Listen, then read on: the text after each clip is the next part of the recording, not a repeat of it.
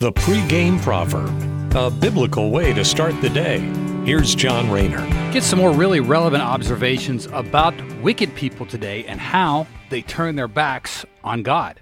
Psalms chapter 10 verse 5 says, "The wicked person's ways prosper at all times. Your judgments are on high out of his sight. As for all his adversaries, he snorts at them."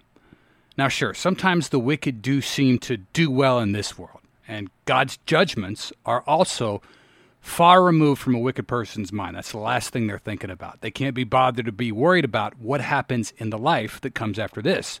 And also, today's verse points out that the wicked act arrogantly. So, some key subjects here that go hand in hand with the wicked. And as Christians, things that we should strive to avoid. For example, the wicked don't think about or fear God, which is a big mistake.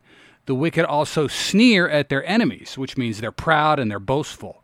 So, this is a really good reality check here in how we live our own lives. Do we have a high view of ourselves and a low view of God? Because that's how the wicked act. Do we talk smack about other people, like the wicked who, as the verse tells us, sneer at their adversaries?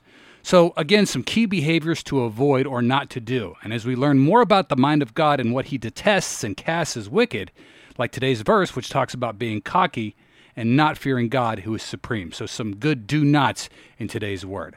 Thanks for listening and have a great day. God bless. The pregame proverb with John Rayner. Look for it on all podcast platforms and have it delivered to your smartphone. The pregame proverb, proud partners of The Bar, the Biblical and Reformed Podcast Network.